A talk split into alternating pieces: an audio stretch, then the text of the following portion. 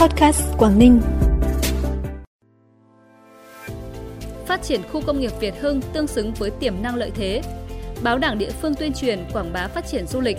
Quảng Ninh huy động hơn 2.400 tỷ đồng tu bổ bảo vệ di tích là những thông tin đáng chú ý sẽ có trong bản tin ngày hôm nay, thứ hai ngày 14 tháng 8. Thưa quý vị và các bạn, sáng nay Thường trực tỉnh ủy họp ra ban tuần để nghe và cho ý kiến tình hình triển khai thực hiện các chủ trương của tỉnh ủy liên quan đến khu công nghiệp Việt Hưng, thành phố Hạ Long, cùng nhiều nội dung quan trọng khác. Đồng chí Nguyễn Xuân Ký, Ủy viên Trung ương Đảng, Bí thư tỉnh ủy, Chủ tịch Hội đồng Nhân dân tỉnh chủ trì.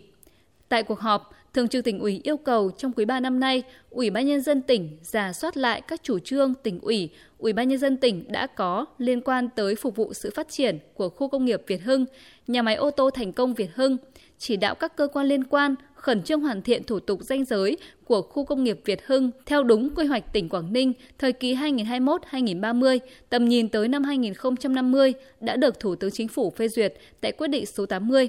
phấn đấu trong tháng 12 năm 2024 phải xuất xưởng sản phẩm ô tô sản xuất tại nhà máy gắn với cam kết bằng văn bản của nhà đầu tư,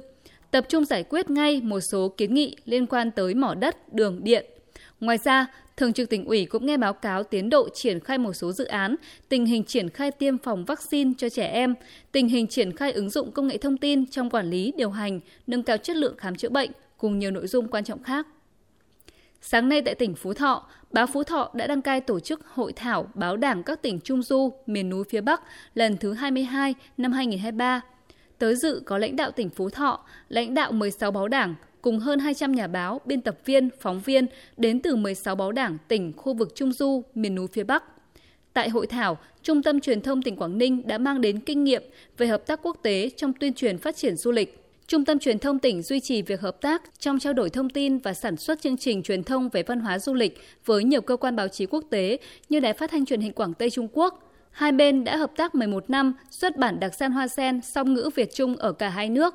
Tập đoàn Truyền thông Nhật báo Quảng Tây Trung Quốc và Đài Phát thanh Truyền hình Kangwon 1 Hàn Quốc trên nhiều hạ tầng báo chí, góp phần quảng bá hình ảnh, vùng đất, con người, văn hóa, thúc đẩy phát triển du lịch, giao lưu văn hóa giữa các nước. Năm 2024, Trung tâm Truyền thông tỉnh Quảng Ninh sẽ luân lưu đăng cai tổ chức hội thảo báo đảng các tỉnh Trung Du miền núi phía Bắc lần thứ 23. Mùa hè năm nay, Quảng Yên có trên 27.000 thanh thiếu nhi sinh hoạt hè tại địa phương. Cũng như thường niên năm nay các hoạt động cho thanh thiếu nhi như văn hóa văn nghệ, thể dục thể thao, vui chơi giải trí, giáo dục truyền thống, kỹ năng sống, hoạt động tình nguyện, xã hội nhân đạo được triển khai xuyên suốt các tháng hè. Nét nổi bật của năm nay là nâng cao chất lượng, đa dạng hóa loại hình, tập trung tổ chức các hoạt động nhằm thu hút, tập hợp thanh thiếu niên nhi đồng tham gia, tạo môi trường giáo dục lành mạnh, giúp các em tránh xa các tệ nạn trong xã hội để các em có mùa hè thực sự bổ ích, an toàn.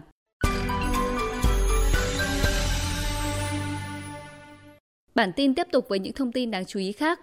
Theo thông tin từ Sở Văn hóa và Thể thao tỉnh Quảng Ninh, trong vòng 22 năm từ năm 2001 đến nay, tỉnh đã huy động hơn 2.411 tỷ đồng từ nguồn xã hội hóa và các nguồn huy động hợp pháp khác để tu bổ, tôn tạo các di tích trên địa bàn. Trong đó tỉnh dành tới hơn 2.200 tỷ đồng tu bổ tôn tạo 5 di tích, gồm Vịnh Hạ Long, khu di tích Yên Tử, khu di tích Nhà Trần ở Đông Triều, khu di tích Bạch Đằng, đền Cửa Ông – Ngoài huy động nguồn trong nước, tỉnh Quảng Ninh còn tiếp nhận số kinh phí lớn từ các tổ chức phi chính phủ, nguồn vốn hỗ trợ phát triển chính thức từ nước ngoài để bảo vệ và phát huy giá trị các di sản văn hóa. Ngày 19 tháng 8, Hội thi Vua Gà huyện Tiên Yên năm 2023 sẽ được tổ chức tại làng văn hóa dân tộc Tày, thôn Đồng Đình, xã Phong Dụ. Điểm mới tại hội thi lần này là phần thi Hoa hậu gà, vua gà, thi gà thiến đẹp, đôi gà đẹp và thi đa lồng gà đẹp. Đây là hoạt động trong khuôn khổ Tuần Văn hóa Thể thao các dân tộc vùng Đông Bắc tỉnh Quảng Ninh lần thứ tư. Theo ban tổ chức hội thi, hiện có 20 cơ sở chăn nuôi đến từ các hợp tác xã, trang trại, gia trại chăn nuôi gà tiên yên trên địa bàn về tham dự. Sáng nay tại quân cảng Hạ Long, Lữ đoàn 170 khai mạc hội thi tàu chính quy mẫu mực, hội thao huấn luyện tàu cấp lữ đoàn năm 2023.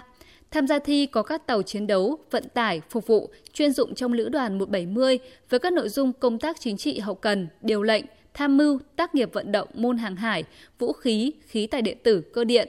Thông qua hội thi nhằm không ngừng nâng cao chất lượng huấn luyện theo phương châm cơ bản, thiết thực, vững chắc, chú trọng huấn luyện đồng bộ, chuyên sâu, lấy thực hành làm chính, Bên cạnh đó đánh giá đúng thực chất công tác bảo đảm kỹ thuật tàu, công tác xây dựng tàu chính quy mẫu mực, công tác huấn luyện. Phần cuối bản tin là thông tin thời tiết trên địa bàn tỉnh. Thưa quý vị và các bạn, đêm nay và ngày mai, tỉnh Quảng Ninh tiếp tục chịu ảnh hưởng của rãnh áp thấp có trục qua Bắc Bộ, kết hợp với hội tụ gió trên cao hoạt động yếu. Thời tiết các khu vực trong tỉnh dự báo mây thay đổi, đêm và sáng có lúc có mưa rào và rông, trưa chiều trời nắng, nhiệt độ giao động từ 25 đến 31 độ. Thông tin thời tiết cũng đã khép lại bản tin podcast tối nay. Xin kính chào và hẹn gặp lại quý vị trong các bản tin sau.